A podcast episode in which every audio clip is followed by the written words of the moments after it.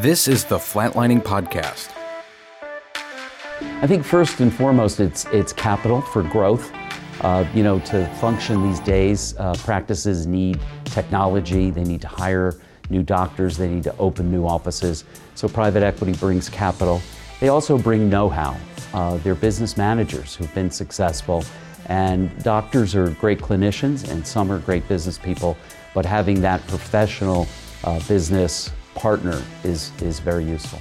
30 states have laws against what's known as the corporate practice of medicine that would, stop these for-profit companies from running medical care. So if you're a patient in the hospital, what are you supposed to do, right? What should you ask your provider? What should you do if you're worried about the level of medical care that you're getting? Hallie, don't be afraid to ask your doctor questions like, who do you work for? Are you owned by a private equity firm? Are you owned by a physician group? There's nothing wrong with asking for transparency and knowing who is in charge.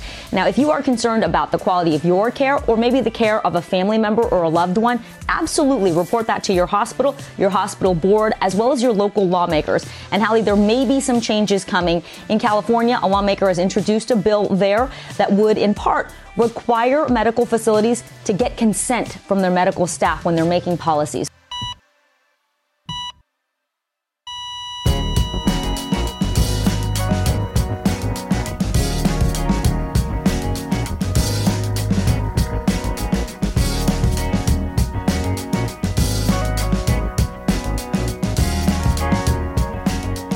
Hey everyone, and welcome to the Flatlining Podcast, the podcast that brings you great healthcare analysis and discussion each week.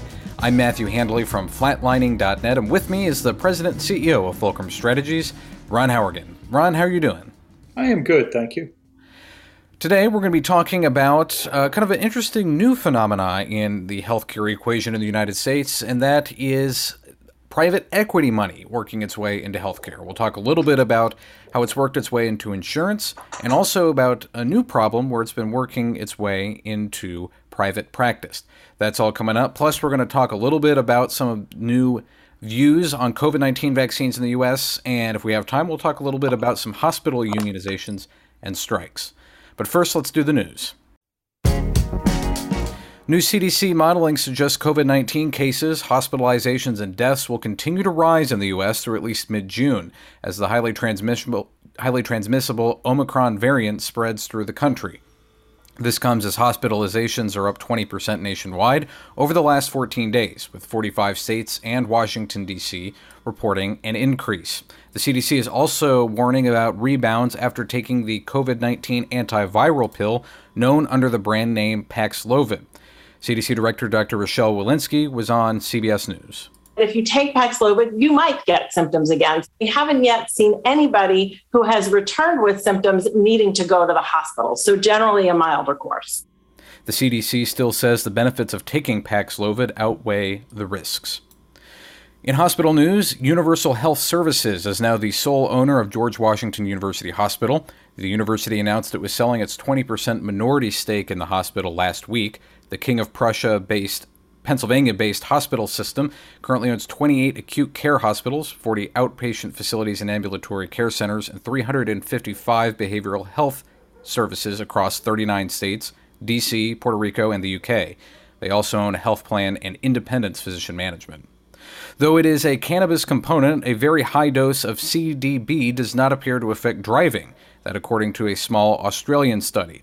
Researchers of the University of Sydney found that even 1,500 milligrams, the highest daily medicinal dose of cannabis oil tested, did not seem to affect participants' thinking or driving skills when tested in a driving simulator. CBD does not appear to intoxicate people, researchers said, unlike THC, which is another cannabis component that can be found that induces sedation, a high, and impairment.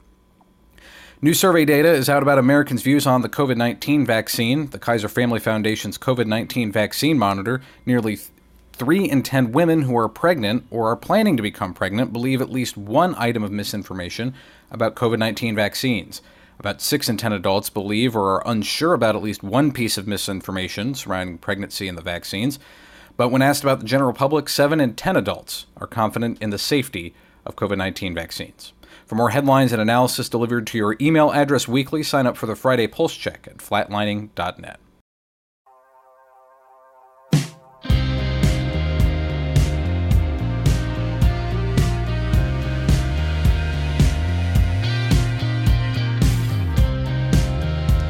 Ron, I want to start by getting your reaction to people's opinions, the public's opinions about COVID-19 vaccines, especially now that we're 2 years into COVID and the vaccines have been around for at least a year. Yeah, it's really amazing to me that we are 2 years into the most widely distributed vaccine we have ever seen. We've got more data about the COVID-19 vaccine than any other vaccine we've ever had. And still, there's a fair percentage of people who believe that the vaccine is either harmful or dangerous or some form of misinformation. I mean, you know, you look at that Kaiser study, 30% of adults still have safety concerns about a vaccine that is the most widely safest vaccine we've ever seen. That amazes me that we're still at that level of concern. Why do you think people continue to believe some of these things about the vaccine? I mean, it's easy for you and me to say that because we work with physicians every day, and obviously people are not talking to their doctor every day. But I don't know if I've ever seen before this amount of hesitation over any particular thing, this kind of almost conspiratorial thinking about anything until we had COVID and the COVID vaccines. Why do you think that persists? Well, I think several factors are in play, and it's almost a perfect storm. First of all, we have this now heightened, social media ability for people to spread misinformation. It's very easy to spread information, and you have this wide audience, okay? Secondly, this vaccine is probably the first medical treatment that got politicized, and it got politicized very early. And the third thing is we are in probably the most divisive political time we've ever been in. I've talked to other people about the fact that, and I'm old enough to remember this, that, Ronald Reagan, when he was in office, had his opposite side, which was Tip O'Neill, which was Speaker of the House. The two of them never agreed on anything politically, but they didn't hate each other. I mean, they used to, after 5 o'clock, they used to go over to Tip O'Neill would go over to the White House and have a bourbon with Ronald Reagan. Bill Clinton had Newt Gingrich. Mm-hmm. Again, politically, as diametrically opposed as you could have, but they didn't hate each other and they worked together. We saw even in the Supreme Court when you saw, Ruth Bader Ginsburg and Scalia, okay, diametrically opposed on how they viewed the Constitution. They vacationed together. They were friends, we don't have that now. We have this incredibly divisive, political environment at the same time that we've got an ability to spread misinformation like we've never had, and the first sort of medical treatment to truly get politicized. And I think that's the perfect storm of why people still believe the misinformation that they believe. Well, I guess the main advice we can provide, and it's what I've told people all along, is if you have a question, go talk to your doctor. I mean, who else are you supposed to trust more than your own primary care physician for matters of health and safety, especially when it comes to you? So talk to your doctor if you have questions. It's not not a bad piece of advice. They're not in on the scam, I promise. Yeah, exactly. Exactly. And I always a lot of times would ask my doctor for things, if this were you or your family member or your child, would you do this? Try to make it personal for them. Well, you can ask your doctor, are you vaccinated? Is your family vaccinated? Would you let your pregnant daughter get vaccinated? Would you let your pregnant wife get vaccinated? Are you vaccinating your children? There's a great, put your money where your mouth is statement and ask them why or why not. Well, let's take a moment to move on to what the main topic we wanted today's show to be, and that's we're going to be talking about private equity money in American healthcare. And this appears to me to at least be a relatively new phenomenon, and we'll get into that in a second. And at the beginning of the program, we played two clips of different interviews. One was from someone who is familiar and works with the private equity folks trying to get into healthcare, and he explained it more as a business decision, as a way for hospitals, as a way for practices, as a way for insurance companies to have capital to move forward and progress and get newer technology and better care for their patients. The other side of that was you seem to have a very fear and opposition-driven idea coming from an NBC News contributor who said that if you have questions, well, you got to ask your doctor, who do you work for? So we're going to dive a little bit into that today. And Ron, I want to start by asking first, for people that don't know, what are private equity groups and why are they getting involved in healthcare? Yeah, so private equity groups or also venture capitalists get involved as well. These are basically entities that take individuals' money and invest it for a return. You know, it's groupings of investors, if you will. And so it's another avenue. Instead of buying stock in a company or whatever, you can belong to one of these groups. They pool the equity together or the money together, and they invest in things, whether that's a startup company or buying a company or buying a medical practice. And they do it to try to get a return on that investment. So, you know, to that first one, it said, well, this is all about getting capital or whatever. Well, not really. The people lending the money are doing it because they believe that there's a healthy return on that investment, and they want that return. That's not bad or evil when you think about it. Pretty much everybody that invests in something, when I buy a stock, I hope the stock price goes up. Why? Mm-hmm. So I get a return, or I hope I get a dividend. It's understanding their motivations are to make money, and as they're getting into medical care, it's because they believe there's a way to make money there. So let's talk about first something that I'm a little bit, well, I wouldn't say a little bit more familiar with, but I was more aware of that it existed, and that's private equity's involvement in insurance. And in particular, I seem to have seen this come out of the Affordable Care Act with a lot more marketplace plans being run by private equity groups. Talk a little bit about that development and them getting involved in the insurance side of healthcare. Yeah, so like anything with private equity, it's sort of like, you know, how water finds its the lowest level or whatever. Mm-hmm. These folks are looking for opportunities, marketplaces where there's opportunity, growth, industries where they can invest in. And typically in the area of insurance, these were startup companies, these new exchange plans. When the Affordable Care Act got passed, this created a whole new marketplace, these exchange plans. And private equity saw that that was a real opportunity, a growing opportunity, and that it was one that could produce real returns. And so they started investing in these new insurance companies. Some of them have done well, others of them have done poorly. Bright Health, for example, was a company that started up, got a little bit, I think, ahead of itself, maybe didn't understand exactly what it was doing. Mm-hmm. And I think its stock is trading at like $1.50 a share right now. At its peak, I think it was trading close to $18 a share. So it fell on its face. Others have done well, but that's that sort of entrance into insurance with this brand new market that they could go after. Does private equity insurance provide any benefits over a traditional commercial plan or over that you would get with your employer, either through United or Anthem or whoever it may be, or over a Medicare Advantage plan or traditional Medicare?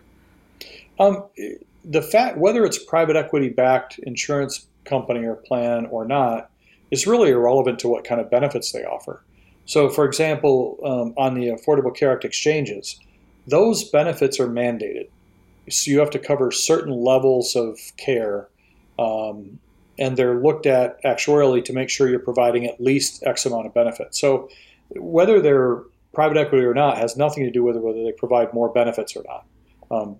That's really a product design. That'd be almost like saying, you know, if an auto manufacturer was privately held versus publicly traded, does that mean their cars are safer? No, it's right. You got to look at their product to find out whether their cars are better, safer, faster, et cetera.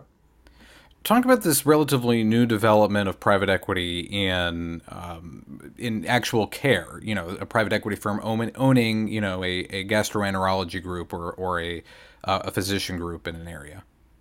Yeah, and this one is relatively new. Private equity first got started in some of the medical practices where there was a high degree of fee-for-service or cash payment, things that aren't typically covered by insurance. Mm-hmm. Dermatology's been hit pretty good with private equity. Allergy practices have had some private equity get in them. Plastic surgery, some of the ophthalmology. Well, in each one of those, there's a high degree of sort of uncovered cash payments. Ophthalmology would be things like LASIK surgery. You know, dermatology would be some of the, you know, non-medically necessary things like cosmetic issues with the skin. It started to move into areas that are highly focused on what are things covered by insurance, like GI and some of the other specialties. And the reason they're doing it is they're looking for business scenarios where they can bring a different approach and improve profit levels. So for one thing, on the GI side, they can take a GI physician who used to do a procedure in his office, and then they can turn that into an office service plus a facility fee. That adds a lot of cost, adds profit. Mm-hmm. They also will take some of the practices and say, hey, these physicians aren't getting very much money from the insurance company because they're fragmented. But we could buy up 4 of the 5 groups in a city, and now we've got market dominance. And we start to approach, monopoly theory because we have a bigger percentage of the market. And we can use that and some business practices to drive up their reimbursement, which hence gets them more profit. Mm-hmm. So it's taking a business approach to a marketplace, a big marketplace, and trying to figure out ways to increase the profit load so that you can do that return on the PE investors. And I used gastroenterology kind of intentionally because of a recent news story at Kaiser Health News, and we'll be sure to include that in the show notes wherever you're listening to this podcast. But they talked about, in particular, San Antonio, Texas, which has lots of different GI offices, but more than 24 of them now are controlled by one private equity-backed group, and that's the Texas Digestive Disease Consultants, which are now with a deal with Wand Capital based in Chicago. And one of the things that they cite in this article for the reason for private equity investment in GI specialty, especially, is because of the recent lowering of the recommended age for getting a colonoscopy by the CDC, and the average age of people now going to the doctor for these sorts of things. So it really is people looking for ways that they can get in that they may not have been able to get in before with some of these groups. Isn't that right? Yeah, I mean, it's a perfect example. GI, you look at the San Antonio market as a wonderful sort of laboratory for it. What you saw was a lowering the age of the recommended for screening colonoscopies. That means an increase in demand. They saw a market where they could consolidate that market by taking what used to be competitors, which helps drive the price down, consolidating them together into a larger group and driving the price up. So I've got an increase in demand. I can drive up the reimbursement level. I can convert it to a facility fee as well. There is a big increase in profit that will get that return to those people who don't have anything to do with GI, who have given me their money if I'm a private equity firm. And it'll give a return to those people on their investment. So I'm taking other people's money. I'm looking for business opportunities. I see one that increases, has an increase in demand, a way to drive up prices and add additional ancillary revenues. Man, that's a wonderful one. And they went into it, and they did it, and they're doing it. And colonoscopies make perfect sense, too, because now you've got a 20-year gap before Medicare has to foot the bill for when otherwise private insurance would be working on it. Yeah, starting right, at 45, exactly. Now going up to 65. Exactly. And, a lot of these people have to get one every 5 years. So I've got a returning customer. If I get them at 45, I might get them again at 50. And at 55 and at 60 before I ever have to deal with Medicare reimbursement. It's interesting. This article also talks a little bit about the No Surprises Act, and it says that it was common for patients to get slapped with an expensive bill after being treated by an emergency room doctor employed by a private equity-owned staffing service, a problem that policy experts say was not a glitch, but rather a business model for some of these private equity companies. From what my knowledge of the No Surprises Act, I don't understand how that could necessarily be described as a business model for private equity companies. Well, so part of that's absolutely true. In the world of the hospital-based providers, the anesthesiology group, ERs, radiology, and anesthesiology, there were some private equity-backed companies that started buying up those physicians, creating staffing entities that would staff these hospitals and have these multi-site, multi-state companies. Some of those companies, either as a business decision, would refuse to contract with the insurance companies and therefore could balance bill or surprise bill the patients. Others of them just set a certain level of reimbursement and said, hey, if you're not going to pay me at least X, I'm not going to contract with you. And so it may not be fair to say it was a business plan just to not contract with anybody because, most of the time they set a level and the insurance company said, I'm not willing to pay that. That's unreasonable. Reasonable is in the eye of the beholder. So it is true that there was a lot of private equity in those specialties. Some of them were balance billing patients because of these practices, business practices. And, you know, lo and behold, we got the No Surprises Act to fix that. Mm-hmm. It wasn't the only reason that was put out there, but it was one of the drivers. It appears from among some, at least, that there seems to be some resistance to private equity groups because it, according to some, it seems to lower the quality of care that one might receive if they went to a physician or facility that was backed by private equity. And one of the examples they give is a study from the National Bureau of Economic Research, which showed that when private equity owned a nursing home, patients were more likely to die in their first months there and more likely to be prescribed antipsychotic drugs. This, to me, seems a little bit more like a correlation without causation.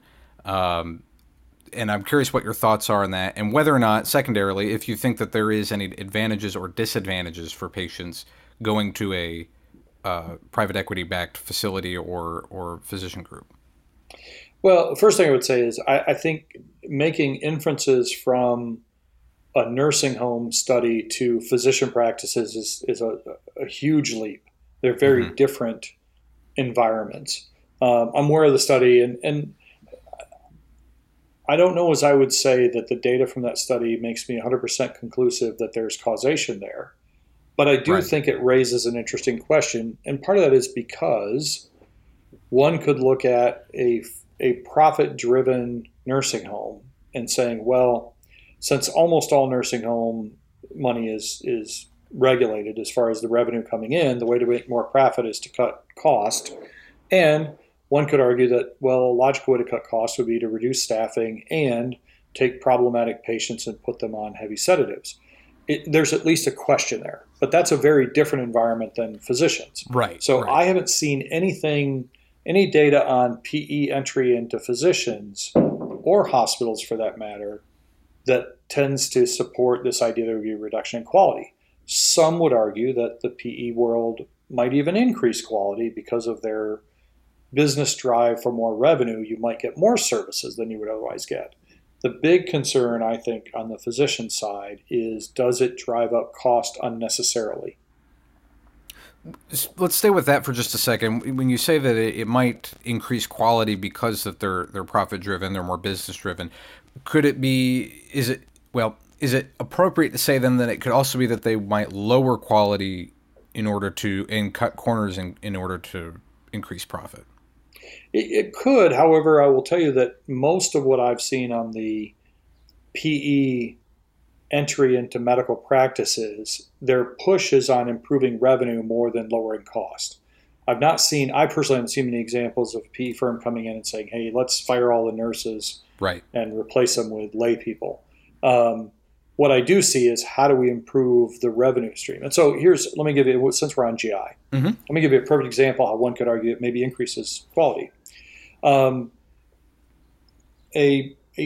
standalone independent GI physician might not have very good tools to remind the person that it's time for their 5-year colonoscopy.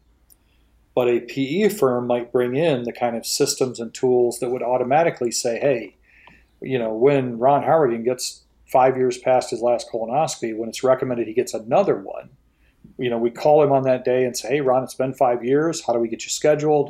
And we've got all your records, et cetera. And if they do that better than, let's say, the independent practice, that's an improvement in quality because mm-hmm. in that, you know, me getting called back right away, they might find a cancer or a polyp earlier than they otherwise would. So I don't think there's any data that supports that PE absolutely improves quality, but they might with some of the tools and business systems they bring to practices. So that's one way where you could say that private equity might, in a sense, benefit patients when they're going to see a doctor, particularly a GI in that case. How might it benefit physicians and physician groups, PE involvement in healthcare?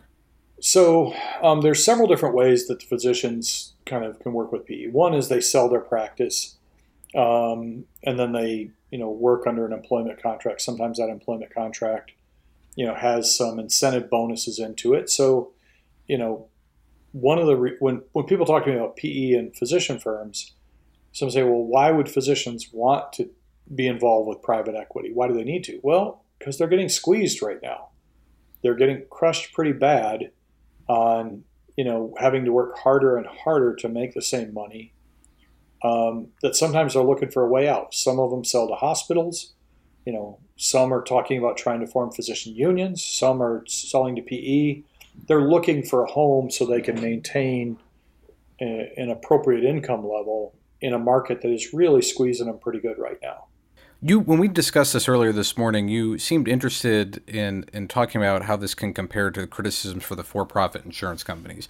And of course, by them, we mean, you know, your usual suspects, Cigna, United, Anthem, Centene, CVS, which owns Aetna.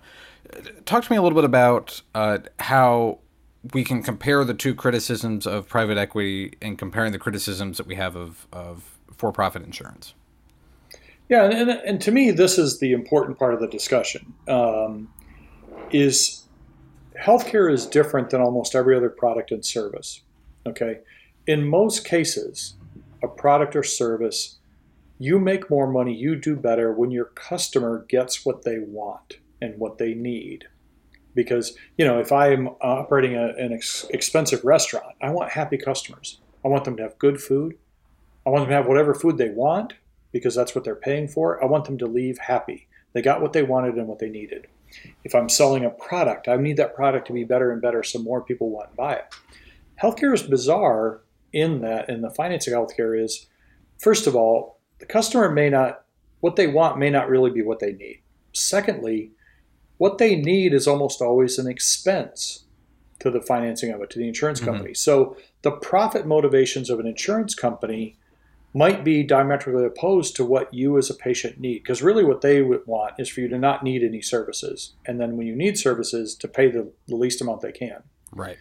And the physician side, now you're into this scenario where the doctor is trying to provide you what you need. But what if they have certain profit motivators to not undercare for you? I don't think they would do that per se. But to either overcare or provide services at a location that maybe not is the best. Let me give a couple examples. There are a lot of things that doctors could order right now that they potentially don't because they know it doesn't either do any good for you or it doesn't change their clinical decision making. If you came to a physician and said, hey doc, I'm starting to have these really bad headaches, okay? That doctor, having seen this presentation many times, may go, look, Matthew, we're going to start you on this medication. We think it's migraines. I'm going to have you start, you know, journaling what triggers these things. I'm going to start you on this medication, see if it works, okay? He knows that's the right thing to do clinically. Now, he could also say, hey, I'm also going to order an MRI, you know, to make sure that it's not this weird brain tumor. The MRI, he's already going to start you on the medications ahead of time. The MRI doesn't change his clinical decision-making. And is he ordering that MRI because he's motivated by profit to do it? Okay, so that's one concern people have. Are we going to start over-caring for people because of the profit motivation to have this return? The other scenario is he knows that you need an MRI. Okay, he's concerned. It's not just headaches. You've got loss of vision field in a certain area. You've got some weakness in your right arm. These are bad symptoms, okay? But let's say his owner tells him, hey, we send all our MRIs to Acme MRI down the road. That's where we get our profit from. And that doctor knows that that's not the best scanner in the market, and it's not going to be read by a neuroradiologist. Mm-hmm. So now you may be providing them with substandard of care because you're driven by what is otherwise a profit motivation to do so. That's the concern that we get into with, the PE entry into these markets. You know, are they going to recommend things that you don't need, which will drive up cost, or are they going to send you to places that aren't quite as good because of profit motivation? And to me, that's a real concern. Well, you know, we discussed this. I think you wrote an article about this earlier this year. I don't know if we discussed it on the podcast or not. With a decision from UnitedHealthcare to rank different, I believe it was radiology groups, to rank radiology groups internally. And essentially, they wanted to send patients to the less expensive radiology groups because their ranking had nothing to do with the quality of the care that you would receive. It had nothing to do with how accurate the physicians there were at reading MRIs and X-rays. How does this differ from something like that particular kind of decision from a company like UnitedHealthcare? Well, it's a very similar concern, because the concern is that decisions are going to get made and your care is going to get provided based on factors other than what's best for you. You know, in the UnitedHealthcare scenario, they were basically saying, look, you know, we're going to rank everybody according to three criteria. And those criteria were so easy to pass. Right. Yeah. You know, it'd be like me saying to you, you know, hey, you have this very difficult brain surgery that needs to happen. Now I'm going to take a look at three different neurosurgeons, and then if they're equal in quality, I'm going to pick the cheapest one. And you say, okay, what's the quality indicator? And you're looking for, you know, how many of these cases have they done? What's their post-op infection rate, the mortality rate? And I say their quality is, do they have MD behind their name? Have they ever been in an OR? And can they spell their own last name? You're like, wait a minute, they're all going to pass those three, so now you're just going to pick the cheapest, you know. And so that's what United was doing.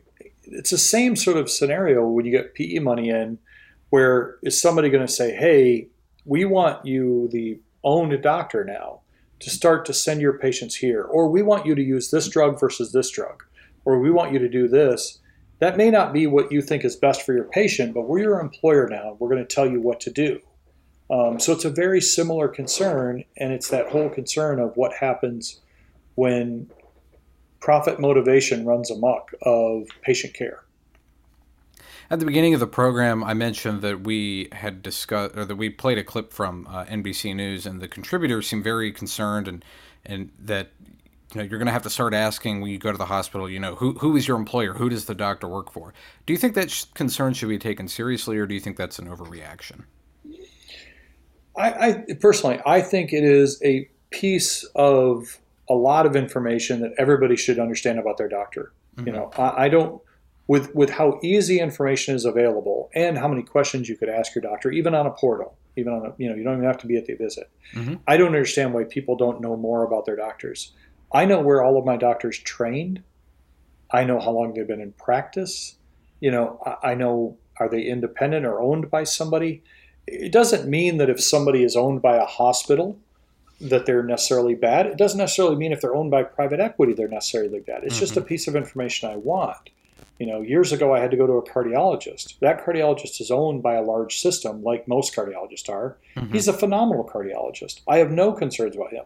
But I know where he trained and I know who his employer is. It's just information I'd like to have.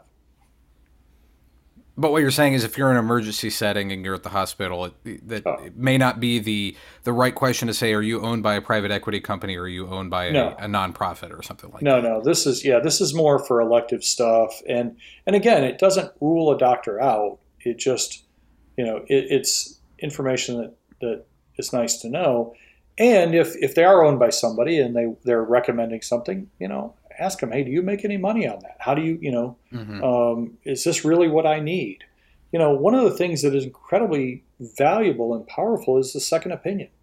I've worked with a lot of doctors. The really good doctors have zero concern about somebody saying, if you don't mind, I'm going to get a second opinion. Because the really good doctors, A, know they're right, and B, if they're wrong, they would love to know it. I mean, they really want what's best for you. And so if you're at all concerned about somebody's motivation, say, you know, before I get that MRI, I'd like to get a second opinion. Mm-hmm. And usually the doctors who throw a fit about that, I would never see again, because it makes me worried on why they're, you know, why they don't want me to ask somebody else. Right. So as we frame everything, well, not everything, but a lot of things we talk about here on the Flatlining Podcast in the terms of the healthcare equation, so start with first of insurance. How does private equity involvement in health insurance affect quality, access, and cost in the American healthcare system? I would argue that private equity's involvement in the health insurance industry probably doesn't impact any of those things to any great degree. And partly because that is already a very competitive, well-established marketplace. So these folks are coming in, they're already competing with the Blue Cross Blue Shield plans of the country, the United, Cigna's, Aetna's, And if they're doing something not as good as those, they're not going to be successful. You know, the one nice thing about a capitalistic free market economy is people who build bad products or bad services go under. Mm-hmm. You know, it's like the slowest antelope in the herd doesn't last very long. So I don't think on the insurance side they really impact any of those things much at all. So in that sense, is it one of those things where it doesn't really matter if it's there or not, or is it something that you think Congress ought to legislate on and say, nope, can't be involved, or yes, they should be involved? No, I don't think Congress should legislate on whether PE money should be in the insurance market. There's a whole lot more issues about how we finance healthcare in the insurance market that need to be addressed well before that. And again, and I brought him up in this example, case in point, you had Bright Health come in to the marketplace. They obviously weren't doing everything extremely well because they're going under, and right. The marketplace will deal with that. And other health plans who came in with PE money are doing very well, mm-hmm. and offering good services, good products, and good competition for the others. All right. And then talking about private equity in actual health care, same sort of question. How does that affect quality, cost, and access? Well, we don't have any data that shows that it impacts quality or access negatively. Mm-hmm. We do have data that shows that it impacts cost and it drives up cost. Now, the question becomes, if not for private equity sort of bringing up revenues, how else would it happen? You know, we can't in this country, and I'll take physicians as an example, we can't continue to try to stifle physician reimbursement and income and expect them to still want to do the job. Right now, for example, everybody's all bent out of shape about inflation, okay? Mm-hmm. Inflation being about 8.5%, and in some segments, energy, et cetera, much higher than that. Do you know what the current inflation, now this is what physician prices, because inflation is really what you can sell that product for. Just like when you talk about oil inflation, that's what they sell gas for. Do you know what the current inflation rate is for physician services? I would imagine. Yeah, I was going to say, I imagine it's low. Yeah, 1.7%. So when physicians are having to pay more to, for everything else, just like everybody else is, they're only allowed to increase their prices roughly 1.7%. That means they're making less money unless they work more and more hours. We can't continue to sort of squeeze that bubble and have them not look for another way to maintain income, mm-hmm. So I think, PE money with physicians is something we have to be very careful about because of what it does to cost and how it does it. But we also need to look at if let me put it a different way. It's sort of like that old argument when you talk about the war on drugs. And they go, well, do you stop the drug supply or do you stop the demand? Mm-hmm. If there was no demand, there would be no supply. Right. And in the case if physicians weren't hurting so bad, there would be no opportunity for PE money to attract to them. Whichever one you want to fix. Or even consulting firms like ours. Yeah, exactly. No, exactly. I mean, there's a need there because physicians are struggling, and that's something I think we need to be very, very careful on. One final question in this topic, and I think we'll spend the last couple of minutes talking about unions and strikes. Yeah. There seems to be, when we talk about some of these doctors and groups thinking that they need to do something to be able to keep surviving, otherwise they're going to go under, they're going to close their practice down. And the two options seem to be, and you can correct me if I'm wrong if there's more than two options, but the two options seem to be selling to the hospital or selling to private equity. What would be the advantage of one over the other, or is there a third option?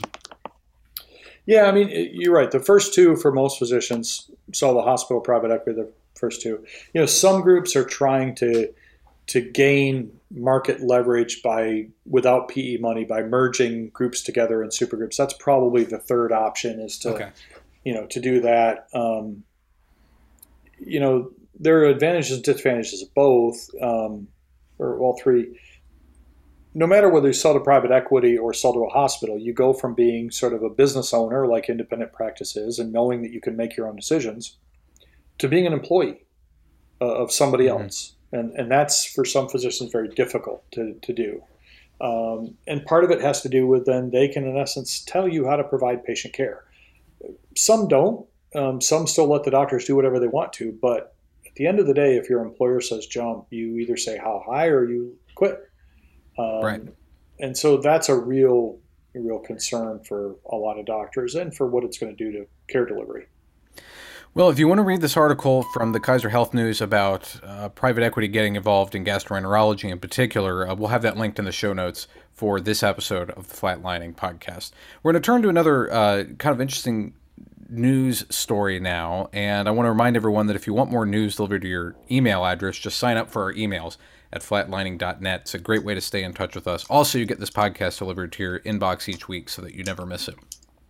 But this story is kind of interesting, talking about residents and unionization. And I want to start by asking first, for the lay people that don't fully know, what is a hospital residency and what role does that play in the training of a future MD or DO?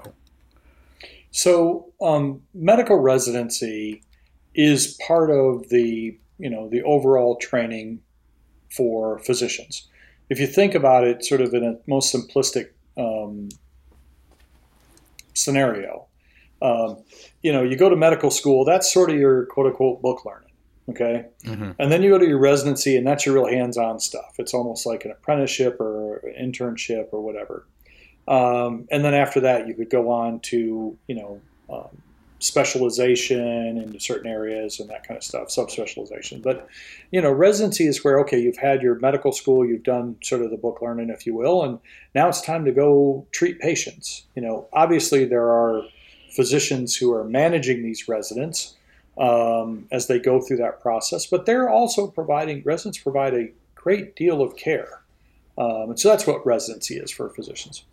So in a sense, if you compare it to the education world, it's similar to your student teaching semester you need to do before you can get your license. Yeah, perfect example.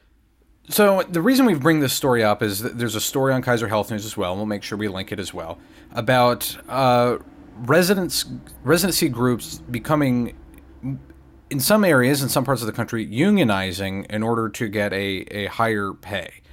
For what they're doing. And some of the associations, including the Association of American Medical Colleges, are not outright opposing this, but they're pointing out that the primary role of a resident is exactly what you just described, to be trained, and thus that they're not, pay should not be the main driving factor here. I'm curious what your initial reactions are in hearing about, in this particular story, at Harbor UCLA, possibly planning on going on strike, the residents going on strike in order to get higher pay. Yeah, well, so one of the things to understand about medical residency is it is still a bit trial by fire, and it's a, an absolute backbreaking schedule. So, this isn't like a couple hours a day. Their medical residents, I think, now are in a scenario where they can be required to work a full 24 hours in a row shift, but they can't be required to work any more than 24-hour shift. Well, I don't know any student teaching scenario where they can make you work 24 hours in a row. And their maximum number of hours per week that they can be asked to work or told to work is 80 hours a week. Most residencies that I know of, or most doctors I talk to, say routinely they were working 70 hours a week or more. Okay. The average resident gets paid for all this work that they're doing $64,000 a year. Mm-hmm. So if they're working an 80-hour week, $64,000 a year, that's $15 an hour. We're in this country talking about trying to pass a $15 an hour minimum wage, and we've got people who've been through medical school and they're residency doctors providing direct patient care for $15 an hour. If they're only working 7 hours a week, well, that's a whole $17 an hour. Okay, and they still have to pay for, the education part of it, et cetera. So, I think there's a legitimate question here about, with what we're paying residents and how hard we're working them, is that really sort of indentured servants or almost slave labor? Because it's a pretty low per hour for the number of hours they crank them out. And it's interesting because one of the reasons that they're arguing for higher pay is because a lot of them say that they have been working that full 80 hours, particularly during the heights of the COVID pandemic. Mm-hmm. And they're concerned about burnout and not following through with completing their medical training. More than 1,300 unionized residents and other trainees at 3 Los Angeles County public hospitals, including Harbor UCLA, voted yesterday on whether or not to strike for a bump in their salaries and housing stipends. This is after a month-long negotiation deadlock with the county. I do not know the result of that vote. It wasn't published in this article. If I find it, I'll tweet it out. So be sure to follow us on Twitter. With more than there's this instance here in California, and I was just reading also, and this is slightly, it's not related to residents, but it's another recent news story. 2,000 workers at Cedars-Sinai Medical Center, which is also in Los Angeles, were on strike for a while, and they recently got a new contract with their hospital for higher pay. How damaging to a hospital, particularly 2 years into a pandemic, is residents or other staff going on strike? Oh, it's crushing. I mean, in emergency medicine, they talk about the ABCs, airway, breathing, circulatory. And those are the things that will kill you the fastest. A clogged airway will kill you faster, breathing, bleeding out. So having if you're a big system, having your residents go on strike, that's airway. Having your nurses go on strike, oh, that's airway. I mean, that'll kill you in a heartbeat because it will stop your ability to generate revenue. You know, you can't tell people in a hospital, well, there's not really any doctor here that's going to come see you or any nurse that's going to give you your meds, but we're still going to keep you in the bed and we're still going to bill for you. And, you know, when you think about how much work residents do, if they leave in a big system, there aren't enough doctors to pick up all that slack. If the nurses leave, there's nobody else that's picking up that slack. So, right. Yeah, it's crushing. You know, it is the financial, for a hospital, the financial equivalent of closing off the windpipe. And if it happens, you know, to too big of an extent, that hospital is required to start transferring those patients to other facilities. Mm-hmm. You know, you can't just leave somebody there without an appropriate level of care. So, yeah, it's pretty difficult. And that's not a cheap endeavor on its own. Oh, no. Not a cheap endeavor in that, and those patients aren't going to come back, And so there's an old saying that, every hospital administrator knows that in reality, what a hospital is, it's a very expensive hotel with bad food. It only becomes profitable if you have doctors. Right. To care for there. There's a lot of union groups across the country. There's an acronym for a union in this article that I'm desperately trying to find what the full name is for it, and I'm not finding it. It's CIR, which represents about 20,000 members. It's about 1 in 7 physician trainees in the United States. Mm-hmm. The last CIR strike was in 1975 by residents at 11 hospitals in New York. That's significant. I don't know if we're heading that far right now, but 11 hospitals in New York in the 70s would have made a big difference, I would imagine. Oh yeah, make a huge difference. And in a lot of markets, in a lot of cities. Hospitals operate at a pretty tight capacity. We have until COVID came, it's a pretty predictable number of patients that are going to come in every day. And so hospitals talk about their census, what percentage of their beds are filled. A lot of hospitals run at 83, 85, 90% census. Well, that's really almost full because you can't just turn a bed over in an hour. It takes a while to get discharged, everything. So imagine, if you will, a couple of hospitals get shut down because their residents aren't there. There might not be enough space in the rest of the hospitals to take those patients. Right. And then you're in a real problem because now you're shipping patients off for long distances to get them into another hospital. Especially as the CDC is saying that COVID cases are continuing to rise and hospitalizations are up 20% over the last 2 weeks. Exactly. For COVID. And I know I'm just going to throw this out there only because it's in the news with monkeypox going around, not that it's going to be COVID. So please don't say that we're saying that because it's not. That's another thing that may get people a little bit more vigilant with their own health, a little bit more likely to go see their doctor about certain things. And it may end up in some sort of hospitalization if they find something that got diagnosed quickly. Mm-hmm. Absolutely. Do you think that this is a referendum in some ways on public hospital systems or university hospital systems as opposed to private or nonprofit hospitals? No, I actually think there's a bigger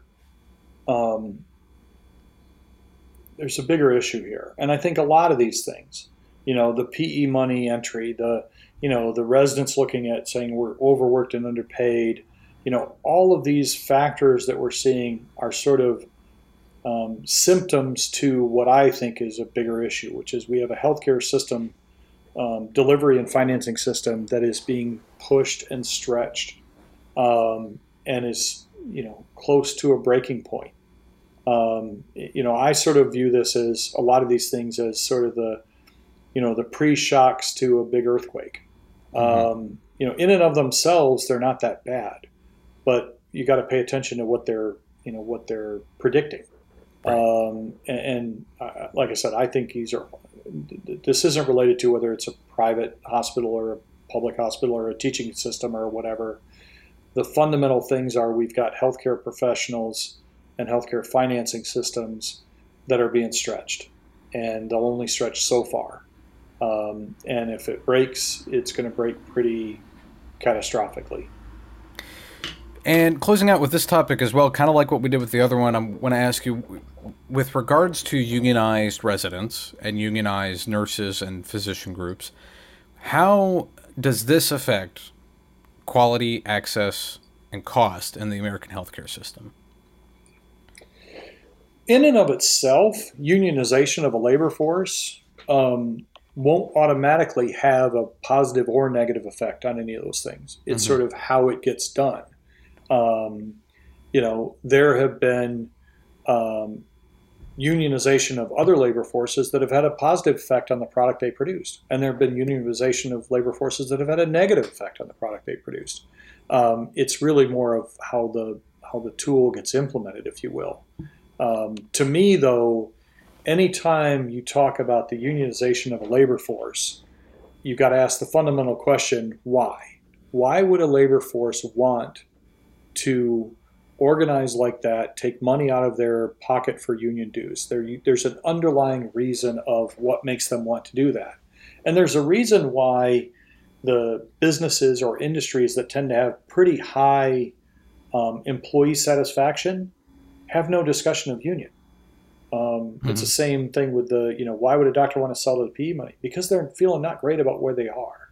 Right. And so to me, you know, it's the best question is to say, well, if the residents want to be unionized, let's ask why. What's driving them to that? You know, if, you know, people are wanting to do a certain thing, what's why? It in and of itself, it won't automatically have a positive or negative impact on those other things. Well, Ron, I think that's going to about do it for our program today. Thanks, as always, for joining us. Oh, you're very welcome. Thank you. And don't forget, you can follow Ron on Twitter. He's at Ron Howrigon. You can also follow me. I'm at Radio Handley.